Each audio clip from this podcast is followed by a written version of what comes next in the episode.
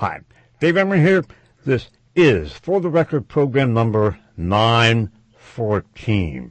Interview with Gerard Williams, the co-author of Grey Wolf, The Escape of Adolf Hitler. This is being recorded on July 6th of the year 2016. It is my great pleasure and my privilege to bring to our airwaves Gerard Williams, again, the co-author of Grey Wolf. Gerard, welcome. Thank you very much, Dave. It's a great privilege to be on Swiftfire Report. I've been a great follower of yours for some time. Alrighty. In the book Grey Wolf, The Escape of Adolf Hitler, you early on pages 10 and 11, I should maybe preface this by saying that people might be inclined to think, what? Hitler escaped? What? Martin Bormann, Alan, what? And certainly the mainstream media have given your work and also the Hunting Hitler series that you did that kind of treatment, like, oh my goodness, this is conspiracy theory. But there is a profound context, and I would like to enter the discussion by reading two sentences that you have on pages 10 and 11. You write, "The cartels created in the aftermath of World War I and the Great Depression were now more powerful than many governments. And these international corporations were so deeply intertwined that national identity became increasingly opaque. This would be a major factor in the later German execution under the direction of Martin Bormann of Aktion Feuerland, Project Land of Fire." I wonder if you would expound on that for us. I think it's quite simple, really, Dave. The basic tenet of it all is that money is at the root of all evil. There were huge investments by American companies in Nazi Germany. In effect, they built the Reich or helped the Reich build. Hitler had a very poor country when he took it over. They'd been paying massive war reparations to France and the other members of the 1914-18 conflict. And so it looked like a very attractive place to put American money. There was also great American and Nazi influence in the US at that time. I'm talking about the American Bund for a start.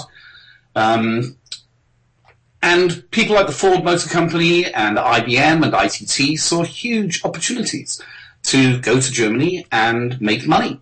At this stage, we have to be a little fair. There wasn't, unless you'd actually read Mein Kampf, there wasn't the open display of anti-Semitism. We didn't have concentration camps. Well, they had concentration camps, but not at the level that they later would have.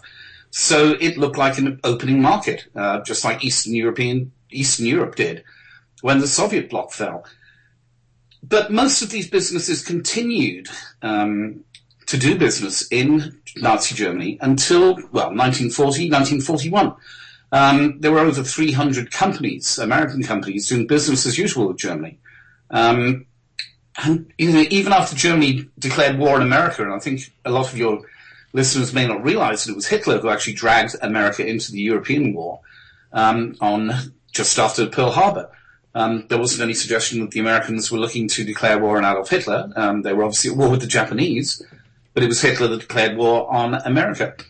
But throughout World War II, people like the Ford Motor Company, Henry Ford was a huge favorite of Adolf Hitler's. And for his services to Nazi Germany, Henry Ford was awarded the Grand Cross of the Order of the German Eagle, the Third Reich's highest civilian award for which foreigners were allowed to have. And the Ford Motor Company made something like 35 to 40% of all vehicles used by Nazi Germany during World War II. That's a huge amount. And the money eventually made its way back to Motown. IBM prepared the counting machines that were used in the concentration camps to dispatch the Jewish population of Europe. And there is pretty good evidence that there were American engineers on the ground at the murder camps actually helping this machinery work. ITT owned 20% of the Focke-Wulf fighter aircraft company. So American investment was helping German fighter planes shoot down American bombers over Europe. One little story at the end of the war, the Ford Motor Company's plants in Germany had been off the bombing lists. You can tell how much influence they were able to used in Washington. So they were off the bomber list, but a bomber command was coming home, and it still had full bomb bays. And they saw these plants, and they offloaded on them, causing a huge amount of damage. Well, the Ford Motor Company took the United States government to court after the war and won something like $5 million in reparations because American planes had bombed Nazi-producing motor vehicle company in Germany. Yeah, it's all about money. Yeah, I think in many ways some of these relationships are a manifestation of and foreshadowed the later development of what we are now hearing as globalization. In The Grey Wolf, one of the principal figures who cut the deal for Hitler's escape wore two hats, that of espionage agent and also powerful corporate lawyer. Tell us about Alan Dulles, his brother John Foster, and their Sullivan and Cromwell law firm.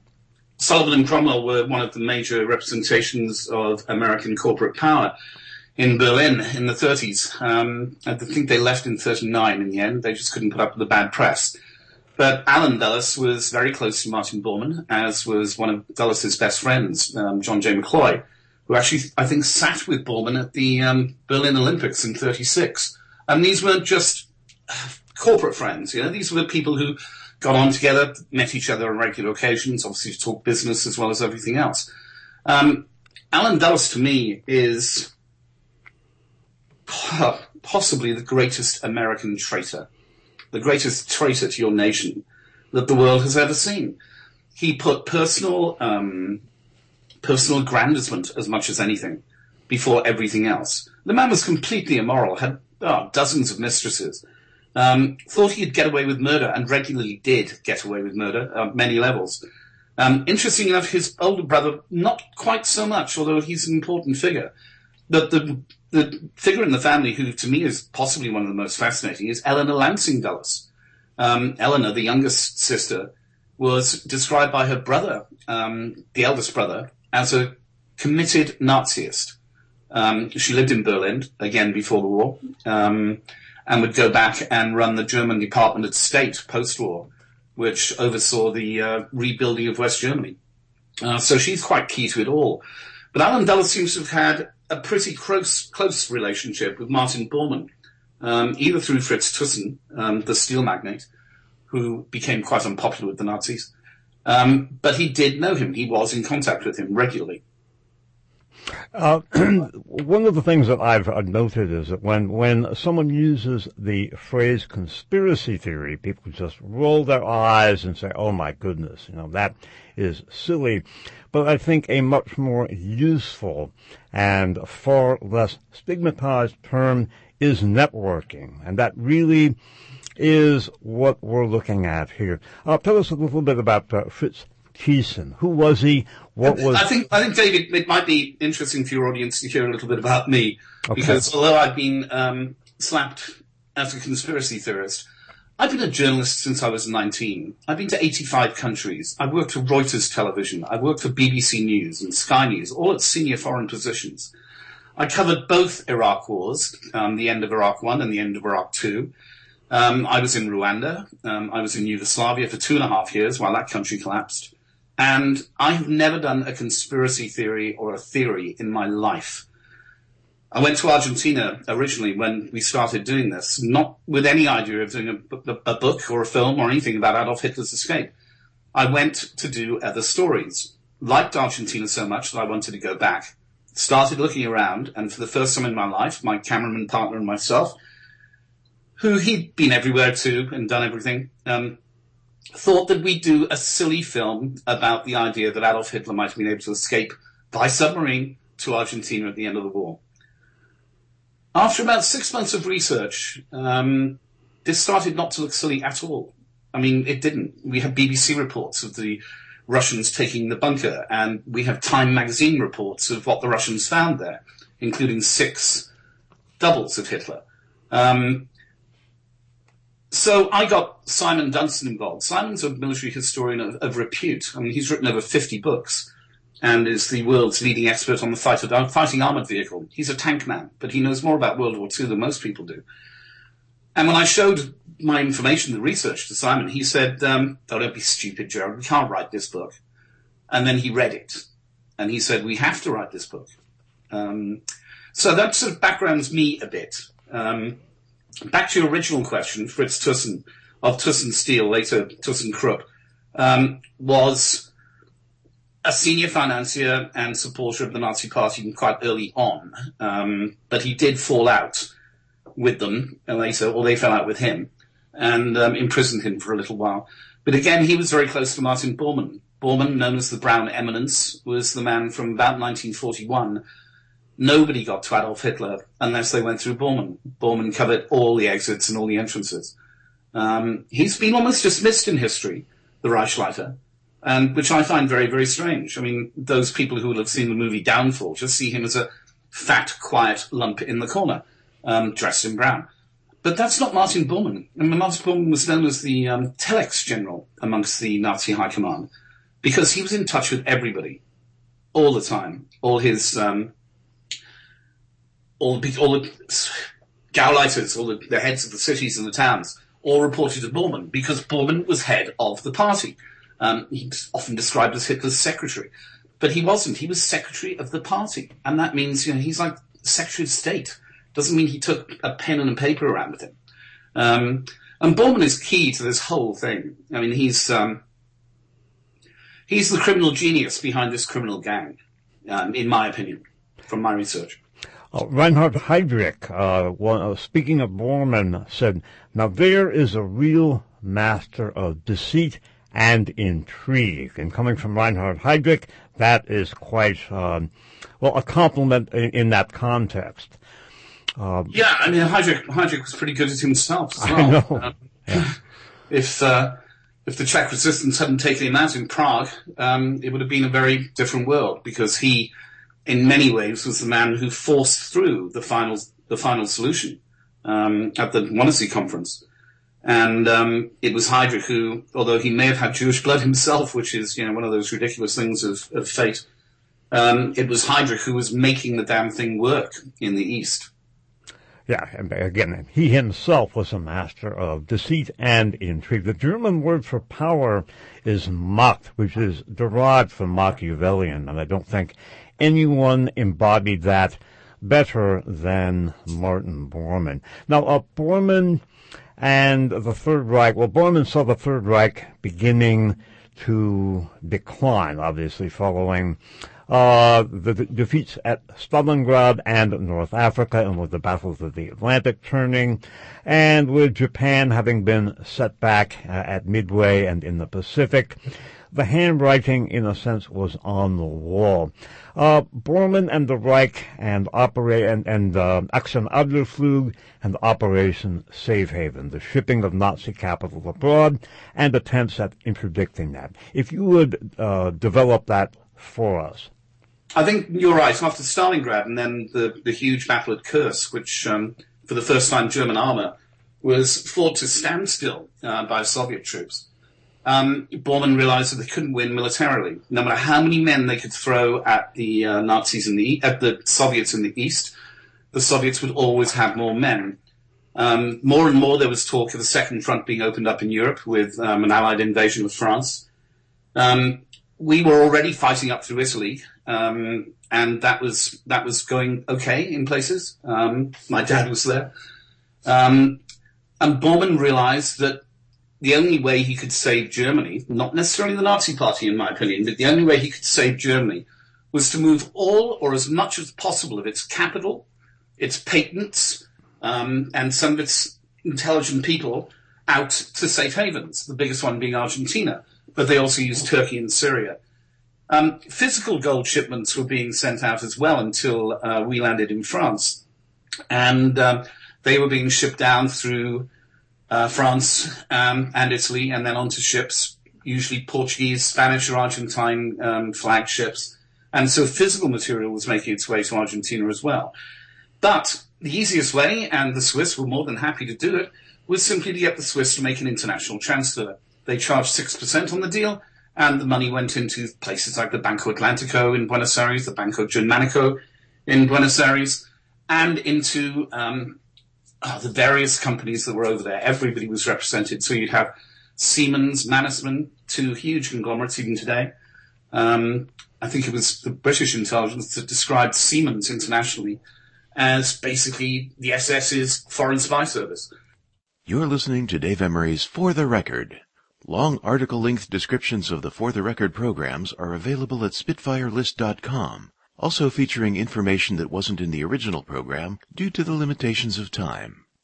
So all this huge amounts of money, we're talking country buying sizes of money, was heading into Argentina. In 1941, this was also being used to support two German spies, Eva Perón, Evita, and Juan Domingo Perón, both of whom were in the pay of Abwehr, German military intelligence from 1941. Now, this was uncovered by a wonderful man, in my opinion. His name is Silvio Santander, who wrote a book, which has only ever been published in Spanish, when he was in exile in Uruguay. And he was very much a Democrat and very much an anti-Peronist. And he exposed it all post-war, even showing the check stubs that had been paid out to Evita. Just incredible. So Bormann knew that it was all over, and he knew that to be successful they needed a place that was very far away and very remote. I'm trying to remember how much. Argentina's something like 5 times the size of Texas, or maybe 3 times the size of Texas. And as I'm sure your listeners will know, Texas is big. It also had its own Nazi party. There's incredible footage, which you can find on YouTube, of 30,000 of them celebrating the Anschluss when Germany and Austria became one country, in Luna Park in Buenos Aires. And it's a huge Nazi rally in Argentina. Argentina had also been key to supporting the early finance of the Nazi Party. In some ways, the Nazi Party, well, was midwifed out of Argentina by the Eichhorn family at the Hotel Eden in La Falda, who used to send large sums of money to Hitler from the 1920s onwards. It was their money that enabled him to grab power. And they were avid supporters both during and after the war of the Nazi Party, and senior figures within Argentina's own Nazi Party. To my knowledge, it's the only country in the world that actually had its own Nazi party. There were fascist parties throughout Europe, in Croatia, in Belgium, in Norway, and in France. But nobody else ever called themselves the Nazi Party, which they did in Argentina. As the Reich was shipping its, stressing that before the military defeat became finalized, Bormann and his subordinates were shipping the wealth of the Reich overseas to basically finance a post-war resurgence of Germany's fortunes. Operation Safe Haven was put together on the Allied side, specifically by the Treasury Department in the U.S. to try to interdict that flow. Tell us, if you would, about Safe Haven. Well, I mean, looking back at it, remarkably unsuccessful in many ways. I mean, they, both Portugal and Spain, which is where a lot of this was filtering out through, were right-wing countries. Spain was fascist under Franco. And Franco owed Germany big time, because without the support of Nazi troops during his own civil war, he would never have made it to become Generalissimo, the leader of fascist Spain. Portugal was pretty anti the Allies as well. Both countries were a hotbed of espionage from both sides. I mean, I've visited the hotel in Lisbon where they all used to go and meet all the different spies from the different sides. Sometimes they just declare, well, it's not really our war, we're just here to do work. Safe Haven is also stopped by some rather dark people in America, because I'm just trying to remember exactly the figure, but it's some hundreds of Americans stay in Nazi Germany during the war, working for American corporations, and are arrested by American forces at the end of the war. Not a single one of them is ever prosecuted under the Trading with the Enemy Act. They're all released and are allowed to go back home. So, again, if they had been interrogated, they may have been able to point Safe Haven in the right way.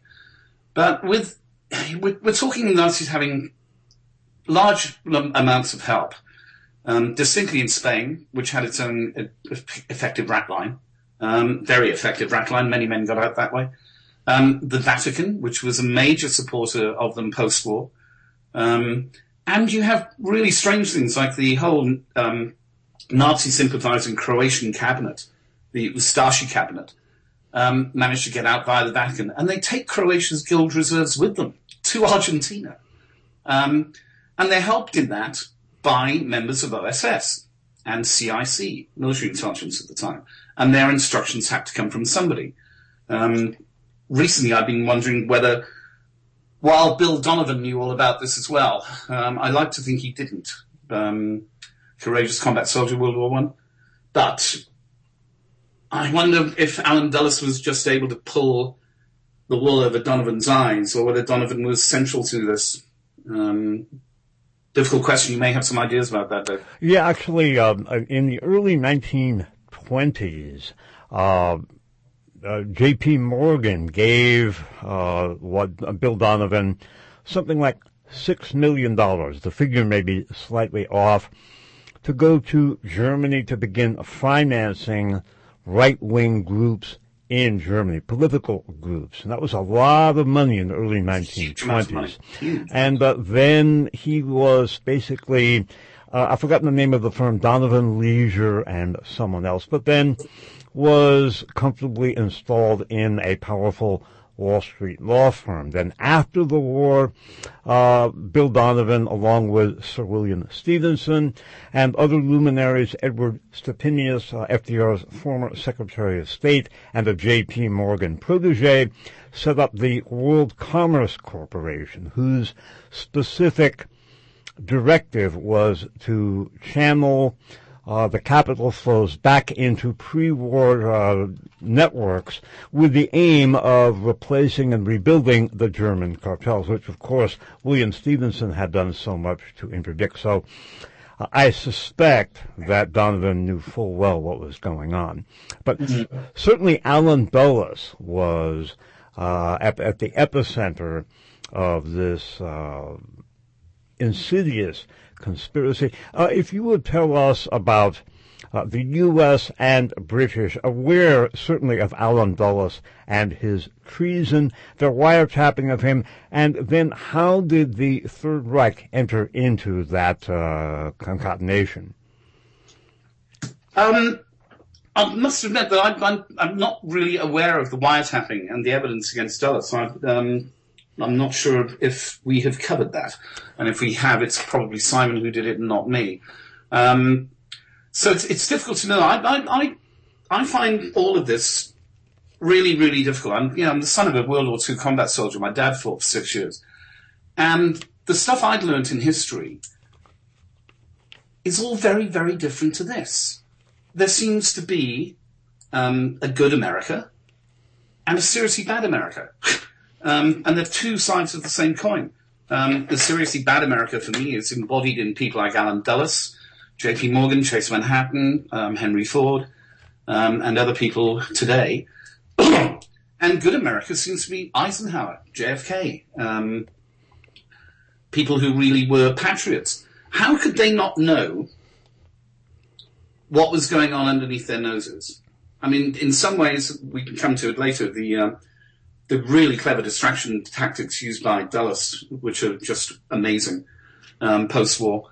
But how could they not know? And why didn't they do anything about it? There's an amazing example of a man called Captain Ian Bell, who was a Nazi hunter at the end of war. And in 1946, he's in northern Italy, and he has rumors of a large SS presence in mountains just inside the Austrian border. So, and among them is meant to be Martin Bormann.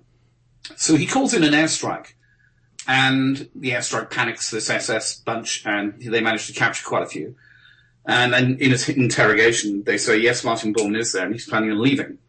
Bell follows him with two sergeants for 670 miles down through Italy to the coastal port of Bari, B-A-R-I. And about two-thirds of the way down, he manages to get to a phone. They don't have radios at that stage. He manages to get to a phone, calls up his commanding officer, and says, I've got Martin Bormann. I'm sure it's Bormann. We've got, people saying it's him. He's got a couple of trucks with him. We don't know what's in them. But it is distinctly Martin Bormann. Now, Bormann is a wanted war criminal. He's, declared a war criminal at Nuremberg. And they haven't found his body, so he's on the run, and he's a declared war criminal. And Bell's commanding officer said, well, you can follow, but do not apprehend. An interesting thing to give as a directive from one of the top Nazis. Very quickly, probably a section that was written by Simon Dunstan. Both U.S. and British intel were wiretapping Alan Dulles because they knew, as you said so well, he was a major traitor. He was ostensibly working for the OSS, America's World War II intelligence service and the predecessor to the CIA, but he was at all times networking in Switzerland, the perfect place to do it, with his Nazi clients and Sullivan and Cromwell's Nazi clients. The goal was to put German industrialists and financiers in the defendant's dock at Nuremberg, and then have them basically incriminate their American co-conspirators, and what was forecast as a banker's trial would have seen some of the leading names in American finance and industry in the defendant's dock at Nuremberg. The Third Reich was aware of this. They went to Dulles, said, we too have been tapping your phone. We're going to stop doing that, but the U.S. and the British are doing that. And from that point, Dulles was basically, I would say, and it seems to be the implication in the book, working more for the Reich than he was for the U.S. At all times, he was working both sides of the street. This was a major element in the attempt at interdicting the Bormann flight capital. A major factor, Gerard, in this infernal chessboard, our game of chess, concerns some of the leading treasures of Western art. There was a recent film, The Monuments Men. Tell us about art. And although the Germans may not have known art, they knew what they liked. How did that figure into this? Well, we get Fat Herman involved in the story here in many ways. Hermann Goering, one of the greatest, most kleptomaniacs in history, I suppose, manages to raid every museum, every art gallery in occupied Europe. So we're talking from, well, all sort of Paris at least, and all points in between. And they accrue, and part of it is later for the Fuhrer Museum, the museum that's meant to be built in Germania, Hitler's new capital or post-war, and they steal everything.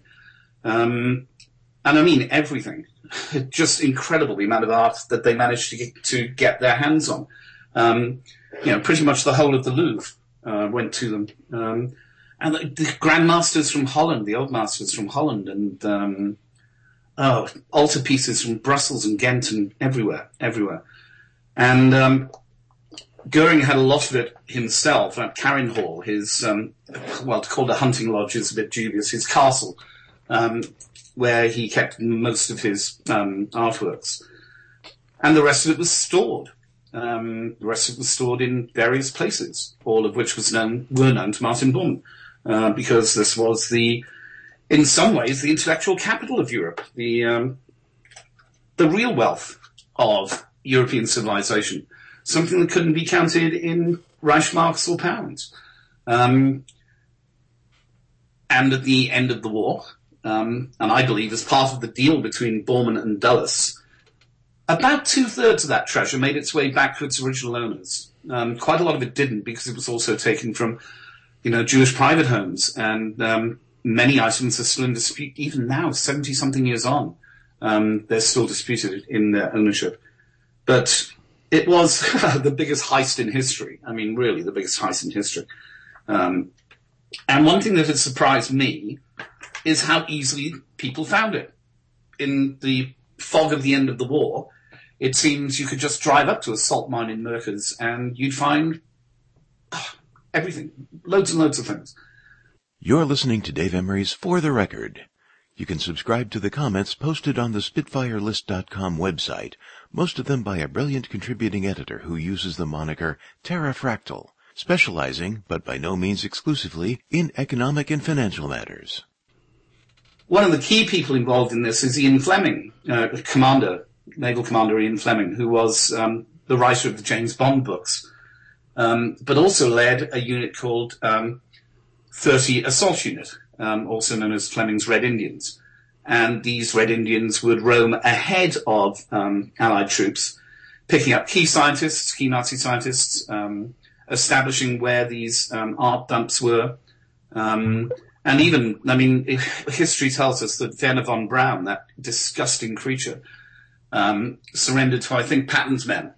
But he didn't. Werner von Braun and his whole team were picked up by 30 assault units from within what was designated Russian territory or Russian-controlled territory and brought to the American army. They didn't just arrive on Werner von Braun's brother's bicycle, as has been portrayed in many, many films and a load of other things. And for those people who don't know, Werner von Braun basically put America on the moon. He and his team of Nazi scientists. Werner von Braun was a colonel in the SS. He'd been a member of the party since, I think, 1936. Responsible for the V-1 and V-2 flying rockets that did quite a lot of damage to London during World War II, and later to Allied-held ports in the Netherlands. And responsible also for the deaths of probably 30 to 50,000 slave workers in his factories where these damned things were built.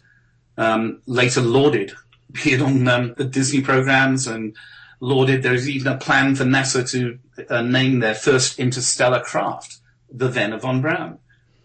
For me, it was like putting whoever did plan 9/11 in charge of America's airways. It's just ridiculous, but real politics, I think they call it, Dave.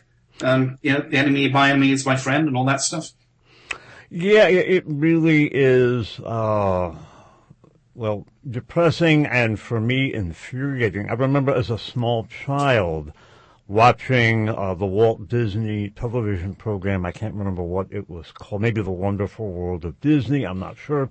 But seeing Werner von Braun with his heavy accent, and at the time, the journalistic portrayal of von Braun was that he was an apolitical technocrat. He just wanted to advance the human condition, and he had to work with the Reich, etc. And in fact, nothing could be further from the truth. As you know, he was an SS officer and deeply involved in the brutal death by forced labor of tens of thousands of prisoners in the Peenemünde and Nordhausen complexes.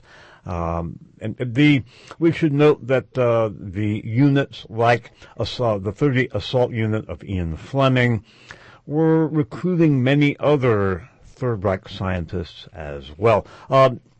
If you would just briefly tell us about the advanced German military infrastructure and how that figured in to ultimately the Grey Wolf gambit. Well, let's start at the top. I think that they had much more advanced nuclear capability than we thought that they had. I think they had a lot of enriched uranium. They just didn't know how to make it go off with a big bang. There's talk from Japanese military attachés of them actually using a battlefield nuke at Kursk. They also had very advanced rocketry, and that would become of incredible importance as the two global superpowers, the Soviet Union and the United States, would face up to each other at the end of World War II.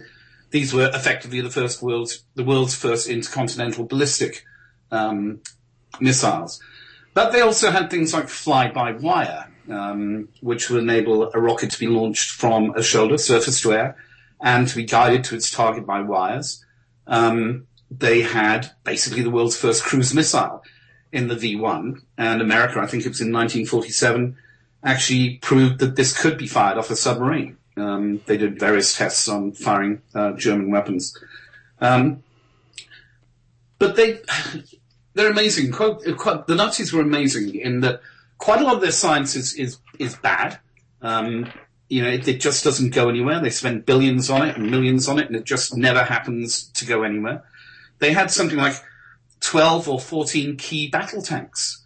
If they concentrated on one, they might have been able to take the Soviet armor out. But no, they had 12, and they were designed by Porsche and had so many working parts that they were incredibly difficult to fix after a battle. Whereas the T-34, you could hit with a hammer, it would go, it would start going again. But they had many of the world's leading scientists, and I think again, we knew where to pick them up. They didn't just come and surrender to the Allies, because nobody really knew what was going to happen in Germany post-war. So we knew where to pick them up. We had a list. Somebody gave the Allies a list of where these scientists were, of where the art was, and if we go back to the nuclear supplies, it seems that a German submarine delivered a huge amount of rich uranium when it surrendered to the Americans at the end of World War II, just before the atom bombs were dropped. And there's stuff that's coming out of Los Alamos now, which says that without this enriched uranium, it wouldn't have been possible to build 2 atomic weapons. And Martin Bormann or somebody... this submarine originally was going to Japan with various plans and Luftwaffe generals and Japanese military attaches and everything else on it. Halfway across the Atlantic, the captain changes his mind and heads to a North American port up in New England. The 2 Japanese commit suicide and throw themselves over the side. And this large, and it's one of the last large transport submarines, surrenders to you guys. And... who's the director of the project at Los Alamos, the famous professor? Oppenheimer? Oppenheimer's at the dock waiting for it. Oh, wow, I did not realize that. Yeah, there's some really interesting stuff coming out now. So the submarine, I think, is U-235, and the element for enriched uranium is U-234. It may be the other way around, Dave.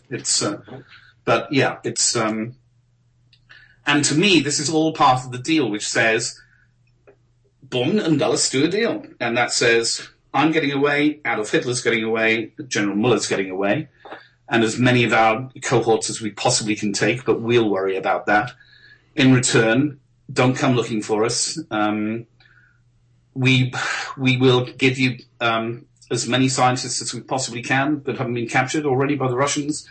We'll return the artworks of Europe, but we won't do this until we know that we can get out of here. And that, to me, is exactly what happened. And in some ways, maybe that was the right thing to do as far as Alan Dulles was concerned, but it doesn't feel morally right to me in any way, shape, or form. Well, I think that the fact that Alan Dulles was facing the possibility of indictment for war crimes, because, again, U.S. and British intel were onto him, then in come the Germans and say, yeah, we've been wiretapping you too, and so have the British and the Americans, so let's work together. Again, the enemy of my enemy is my friend, although in Dulles' case, really is more a case of a Janus faced entity turning in the other direction. So the deal between Dulles and Bormann involves, on the one hand, German military expertise, rockets, enriched uranium, other advanced technologies, also artwork as well. Do you think it would also be fair to say that picking hands off of the German flight capital program was also a major part of the operation? Well, when Safe Haven starts in 1944, the flight of capital has been going on for a year.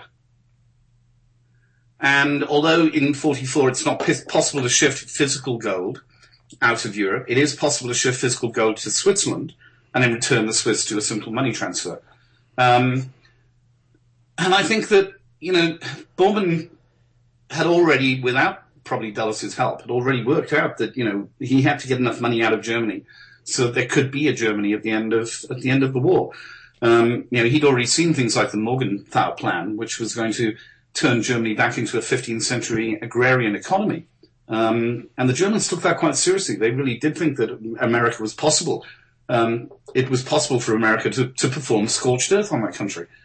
What they didn't realize is that's only one part of America thought that way. Another part of it thought, bugger me, excuse my language, oh dear, we've got huge investments still there, even though their industrial base had been destroyed. The companies that America had shareholdings in were still operating as companies. And the another factor, too, maybe later on we can come to this, in addition to the corporate and economic motives, a renazified to an extent, albeit underground, Germany was seen as an important anti-communist bulwark against the former Soviet Union, much as it was pre-World War II. Well, you know, there was still a huge number of men under arms in Nazi Germany at the fall. I mean, I think Patton took the surrender of a couple of SS divisions, let the officers keep their sidearms, and, you know, the men just stacked their rifles, and Patton wanted to rearm them and throw them across the Elbe at the Russians. So there are 300,000 German troops in Denmark. You know, there are a lot of trained soldiers in Germany who, given the right leadership, would have been able to have been used against the Soviets. So this is pre-nuclear Cold War. This is, you know, when hot war could have still been really hot war. And there's a story about an SS Ukrainian division surrenders to the Allies in Italy, and America relocates them to Canada and the United States. This is a division that's fought on the Eastern Front. It's one of the vilest and most cruel divisions that the SS produced, and that's saying something. It's just the Galician division. Yeah, I think it's the Galicians. Very much in the foreground, really, of some of the maneuvering now taking place in Ukraine. Go ahead. Yeah, but I mean, you know, these guys were basically given passports and said, okay, well, we might need you at some stage in the future, so why don't you go and live in North America? And that's what they did. So, I mean, it's such a fluid situation. It has always been presented to me as being really simple. We won the war, we kicked Germany's ass, and you dropped 2 atomic weapons on Japan, and that stopped them being a problem. End of story. But, of course, nothing is that complicated. Nothing is that easy. Nothing is ever that easy. It certainly is. Well, absolutely. In discussing the physical escape of Adolf Hitler, in other words, the on-the-ground aspects of the Aktion Feuerland, Feuerland meaning literally fireland, the German name for Patagonia. There was a 19th century curmudgeon whose name escapes me off the top of my head, but he observed that, quote, war is God's way of teaching Americans geography. Yeah, I've heard that. Patagonia is not a name known to most Americans. They might think it comes from some sort of video game. Tell us a little bit about Patagonia or Feuerland, how big it was, how sparsely populated, and the tremendous German infrastructure there. Well, from... Germany had been in Argentina from the 1830s, 1840s on. People fleeing everything from religious persecution in Prussia and whatever, but also going to seek new opportunities in the New World, just like they did in places like Pennsylvania, which I understand is still has a very German ethnic feel to it in some places. Patagonia is massive. I think it is 5 times the size of Texas, and it includes the 2 sovereign countries of Argentina and Chile. After World War I, when Germany lost all its international possessions, they were taken off them. So places like German East Africa became Tanzania under British rule. German Southwest Africa became, well, eventually Namibia, but it was British Southwest Africa. But the colonies in Latin America could not be taken away because they weren't colonies. They were, the colonies in Latin America were just groups of people. They were groups of tens of thousands of people, but they weren't their own functioning states like Namibia and Tanzania were. It's also Brazil. Brazil had a huge German population. Paraguay had a huge German population and very important German population. Uruguay seems to be the only place that didn't really have that much German influence in it. It's always had a lot more British influence in it. But also Britain had quite a lot of influence in Argentina. We built the railway network there. You're listening to Dave Emery's For the Record. All of Dave Emery's 36 years of work is available for download on the SpitfireList.com website. The site includes many articles not included in the programs, as well as a small library of old anti-fascist books. All of the material on the website is available for free. Sister station WFMU is podcasting the For the Record programs. To subscribe to the podcast, use the link at the top of the description for this program or on the front page. But the size of German infrastructure, especially economic infrastructure, was massive. One company in the south, Lausen, which made its money out of Patagonian wool and lamb meat, had a trading post in every community, effectively. So it gave itself a massive infrastructure and communications network. Gerard, just a second for listeners, that is spelled L-A-H-U-S-E-N. Go ahead. Yeah. So Lausen had a communications network across Patagonia and into Chile as well. But they're not the only ones. People like Siemens are there, Mannesmann are there. They're doing infrastructure projects. It's all over the place. And they're a key part of Argentine and Chile society. But they keep very much to themselves. They don't integrate. In fact, this was a major problem in Brazil, and the Brazilians said, if you want to be here, be a Brazilian. You can't maintain this aloof Germanic posture in our country. And that worked to a great extent, but it was never asked for in Argentina. So every major German town every major German town in Argentina would have a German school. German would be the language that was spoken there, not Spanish. And if you go to places in Argentina now, you will still see, it looks like Bavaria.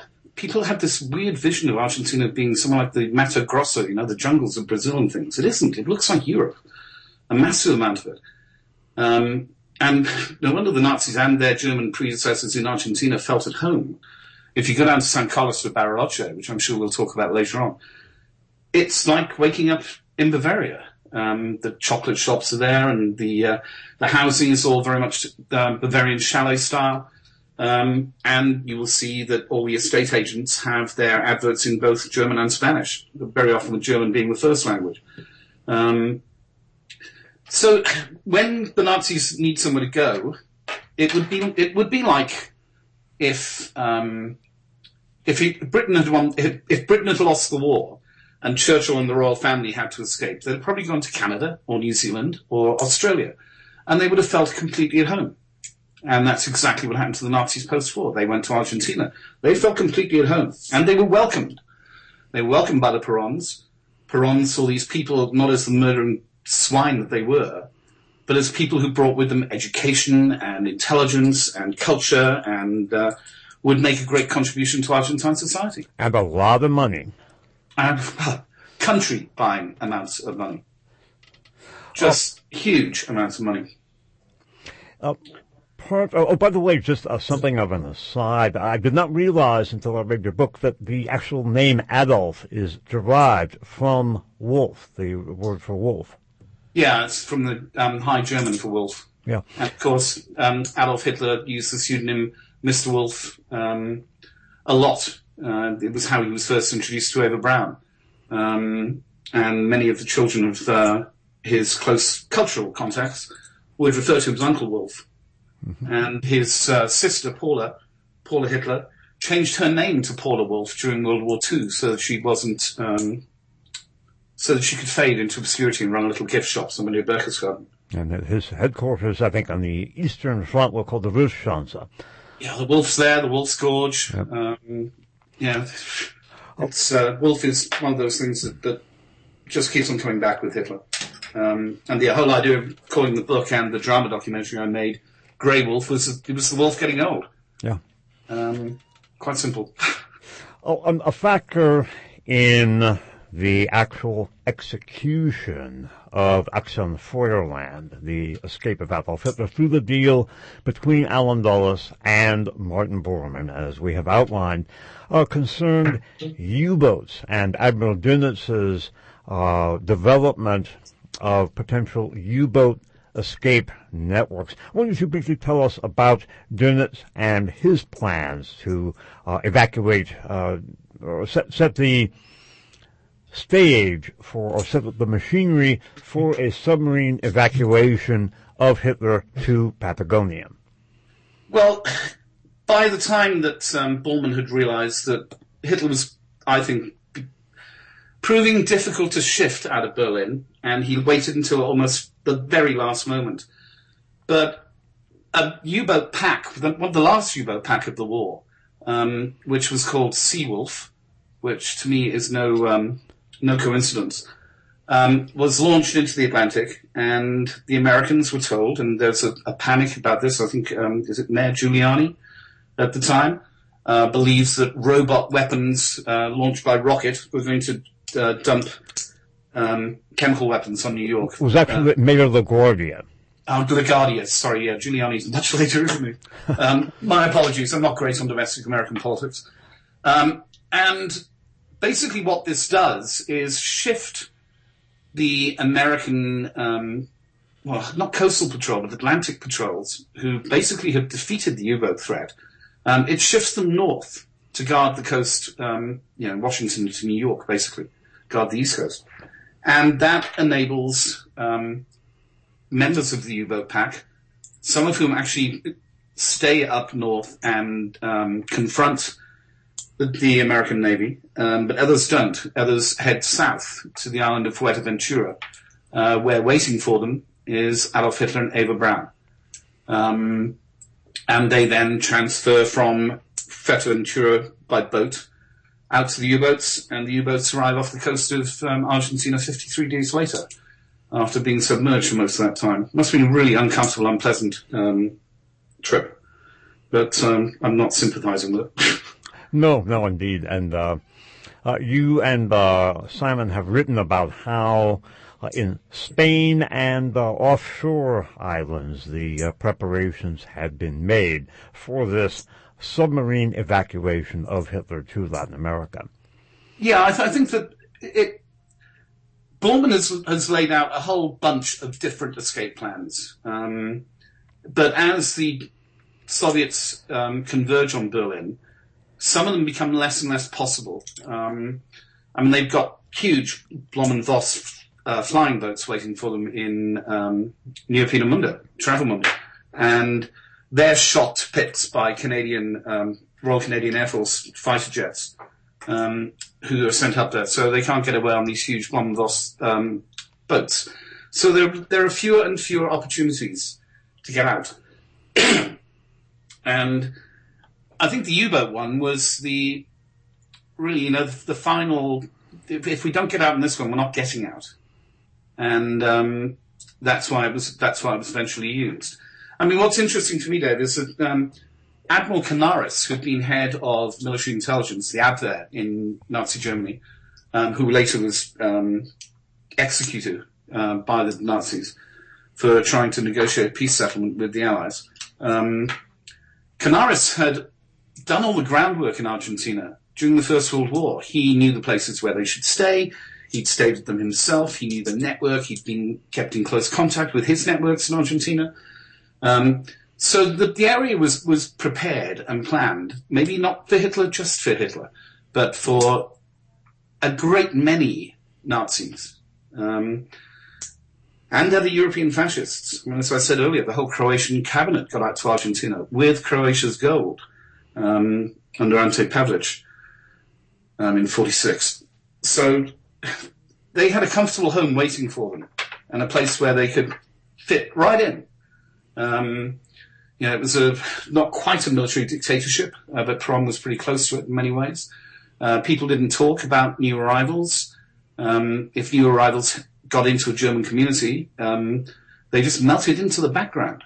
And anybody going looking for them that didn't melt into the background would have been dealt with very quickly. So it's a very safe place to go. It's also really difficult to assault in any way. You've had to maybe persuade Brazil to let us put an airborne division in there. Brazil did fight with us during World War II. My father actually fought alongside the Smoking Cobras in Italy. But it's a really difficult place to assault, a really difficult place to get intelligence out of as well, because unless you were German and you spoke German fluently, you weren't going to get in. So it was very, very well prepared. I mean, Canaris was not sentenced to death originally, and he was in a concentration camp. And we found the Enigma machine decoded messages. There's a project out there, mainly in America, where a whole bunch of undecoded enigmas are now being decoded by people on their PCs at home. And they post online. And we found the message from the two SS officers who had killed Canaris, had arranged for his execution, to General Müller in Berlin, saying, we have carried out your orders, your direct orders, and Admiral Canaris is no more. Because if Canaris had survived, he would have known all the places that he'd gone to in Argentina, and probably would have spoken to the Allies about it. You mentioned briefly some of the doubles who were present at the Führerbunker in Berlin. I'd like to, we're coming right down to the end of this hour, but you mentioned a Gustav Weber and an unnamed movie actress in Germany who was a remarkable double for Eva Braun. Tell us about that briefly, if you would. Well, I mean, you know, basically, you don't go looking for dead people, you know, habeas corpus. If they can have the corpses, then they'll stop looking for them. So that seems to be the simplest way of doing it. I mean, General Müller did exactly the same thing. There was a very cute family grave for this SS high-ranking pig, which said, "To our dear daddy from your family, Heinrich Müller." And that was exhumed in the 60s. I can't remember why it was exhumed, but it was exhumed. And in it, there were pieces of three separate bodies. There was no single body there, and any of those bodies couldn't have been Himmler anyway, couldn't have been Müller anyway. So the idea was, we get a couple of doubles, we'll leave them dead in the Führerbunker, and nobody will go looking for Adolf and Eva. I mean, interesting enough for me, the last pictures of Hitler, which were always said to be on his birthday, April 20th, 1945, in Berlin, handing out medals to Hitler Youth who had been responsible for the destruction of Soviet tanks. We have had proved scientifically that this is not Hitler. The face isn't Hitler's. And it was also shot on March the 20th, 1945, because it appeared in the April edition of the Hitler Youth magazine, the final edition of the Hitler Youth magazine. So it couldn't have been taken on April 20th. And it also isn't Hitler. So we know that his double had been used a number of times. And we also know that he had a number of doubles. Much like Stalin. Stalin also had a number of doubles. Churchill famously had at least one. And that was the reason for it, is that, you know, if the Soviets found the bodies of Hitler and Eva in the bunker, they would stop looking for him. The reality is they found no bodies that were Hitler or Eva. What they did find, and I handed over, were 6 bad doubles of Hitler, to quote their doctors. And of Hitler himself, there was no sign. You also mentioned, we talked about the feint in which the Sea Wolf, wolf pack, basically, was used as a feint off in the northern part of the Atlantic to draw off American anti-submarine naval forces, while the actual U-boats ferrying Hitler and Eva Braun and others to Latin America went south. In this time period, the chief of operations for the Argentine Navy decided to call off all coastal patrols, which I thought was quite interesting. If you would just, we'll wrap this hour up with that. If you would just develop that for us very briefly, because we're almost out of time. Well, Perón's the Minister for War at the time, and it's one call from the Nazi agent Juan Perón and Juan Domingo Perón, and the guy running the coast does as he's told. So basically, all of a sudden, no coastal patrols as the escape submarines are nearing the Argentine. Yeah, I mean, Bormann is in communications with the high-ranking people in Argentina, the Nazi high-ranking intelligence team in Argentina. He's also in contact with the boats, and he's in contact with the way stations through which Hitler has to pass to get to Fuerteventura to board those boats. That's why they call him the telex general. And people think, oh, no, we broke the German codes at the end of World War II. We broke the Enigma machine. Yeah, we broke the Enigma machine, but we didn't break everything else they were using, some of which were described as the world's first digital computers. So they were still talking to each other. And this communication system was used well after the war as well. We've never broken it. All righty. Well, I'd like to continue this discussion because we're at the end of World War II with Hitler having effected his escape, Martin Bormann having set up set the stage for a revival of Nazi interests in Latin America and elsewhere. And I'd like to continue this in our next discussion. My guest is Gerard Williams, along with Simon Dunstan, the co-author of Grey Wolf, The Escape of Adolf Hitler, and also the basis for the Hunting Hitler series, which has been, I believe, on the History Channel, has it not? Yeah, I wouldn't describe it as the basis for Hunting Hitler, but there was some information within Hunting Hitler that Grey Wolf and we agree about. And we're going to continue this discussion in another hour. For Gerard Williams, this is Dave Emery saying this concludes For the Record program 914. Interview with Gerard Williams, co-author of Grey Wolf. This is being recorded on July 6th. Of the year 2016.